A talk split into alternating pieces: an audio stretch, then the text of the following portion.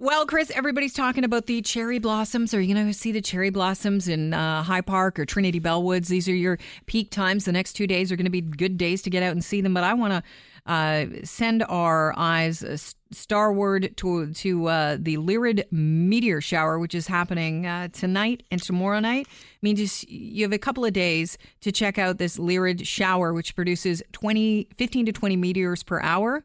In the past, it's reached about um, 100 meteors per hour. It's called an outburst of shooting stars. Yeah, it's from a comet that was, uh, it's got a centuries wide orbit known as the Comet Thatcher. It was Oh, discovered in Thatcher. 1861 on its last closest approach to our solar system.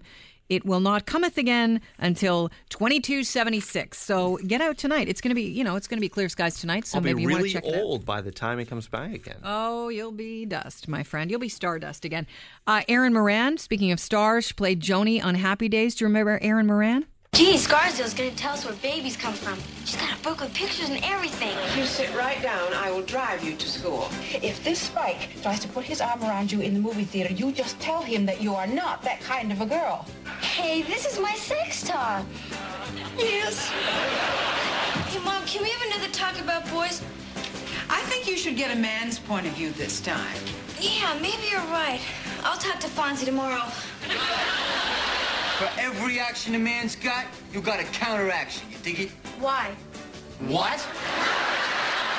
Uh, Erin Moran played Joanie on Happy Days, uh, dead at the age of 56. They found her unresponsive Saturday afternoon in her uh, home, and she uh, had stage four cancer. No word on what type of cancer. Immediately, I thought, I thought, oh no, please don't tell me. I mean, it's a horrible thing that she went to cancer, but please don't tell me there was some sort of, you know, drug abuse or there there wasn't anything nefarious going on uh, as far as drug use or anything. But I, I thought that immediately because child, child stars have such a hard time. Moran started acting at the age of five, and she was in a uh, commercial for First Federal Bank, and then she went on to, at the age of twelve, she landed her biggest role as Joanie on uh, Happy Days, and then in 1982, Joanie Loves Chachi. Oh, I wish it didn't happen, but it was a terrible spinoff. So Chachi wishes it didn't happen too. I bet. Um, wah wah wah.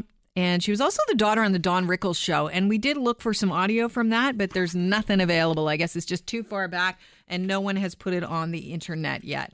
So that's kind of sad news. Um, what else is going on? Oh, yeah, the CNE is uh, planning on not letting people with disabilities in for free anymore.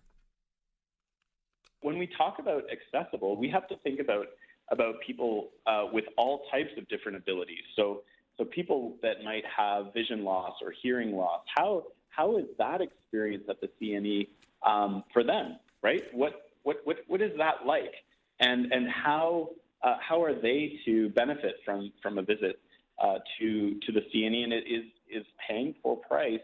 Um, is, that fair?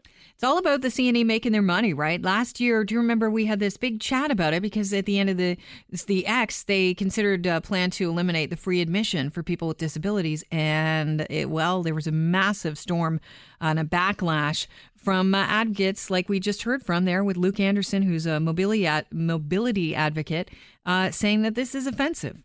And so they decided, oh, well, you know what? After a couple days of thought, let's put this decision on hold and we'll get back to it later on. Well, they did, and it's back on the table.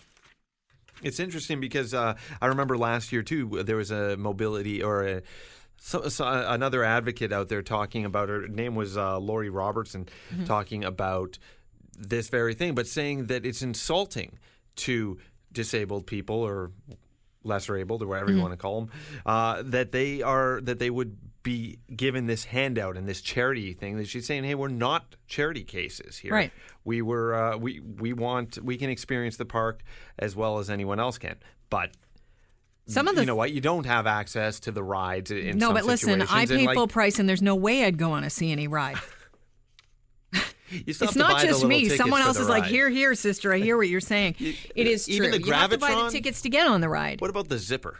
I wouldn't go on the zipper. Come on. No way, not happening. Um, it's interesting. They might uh, do something like the Royal, uh, the ROM does, or the Toronto Zoo.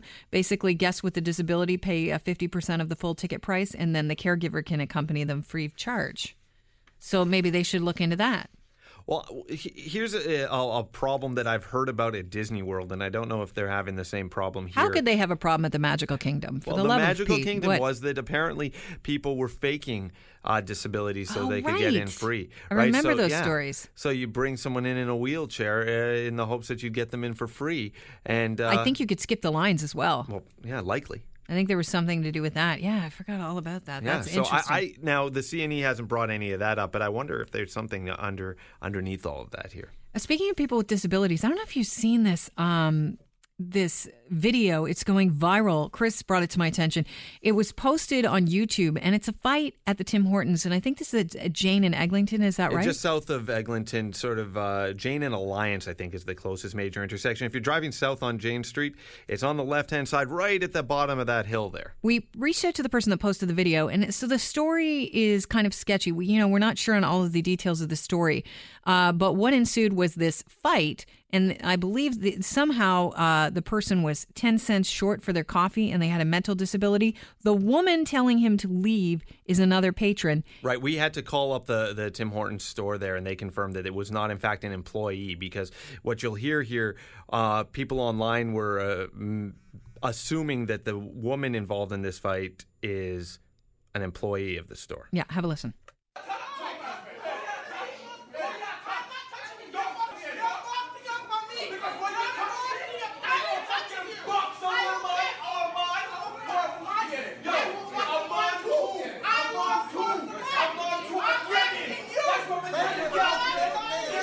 Obviously, not a nice way to uh, enjoy your coffee and donuts. No, and then he picked up one of those, uh, you know, those barriers, the steel things that the rope hang off of, and he smashed in the cookie window, took a cookie, walked out, and then came back in.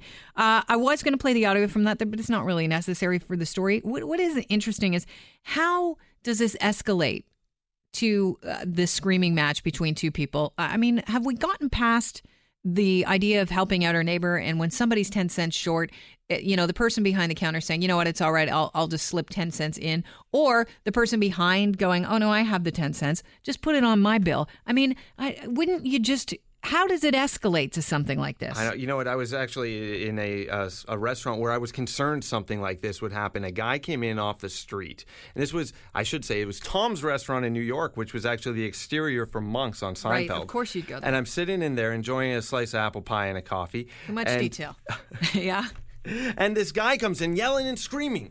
He wanted to know who played Lex Luthor in Superman. He's yelling and screaming. He's banging on tables. He's and you know everyone was cowering and afraid. And I just stepped up and I said, Gene Hackman played Lex Luthor in Superman. And he just said, Gene Hackman. and he walked out with a smile on his face. He said, Thank you very much. And he was gone. But people were all afraid. And if it had been in the days of uh, now the iPhone, people would have been videotaping him Yeah. rather than answering the poor That's guy's what was going on. Nobody was trying to defuse the situation when they were all trying to get it on camera. And Yeah. someone brought up the idea of like there are a few uh, topics that can you know be uh, gleaned from this. One of them is the topic of conversation is how does it escalate to this. The other is. Uh, why was no one calling the cops when it started to get violent instead of using their phone to film? And the third is who brings their own food into a Tim Hortons? Because there, there's one point where the person videotaping, I guess, forgets or doesn't want to be noticed, and they they pan down to their table. There's a Tim Hortons coffee, a Walmart bag, and then half an avocado there. And With pit and all.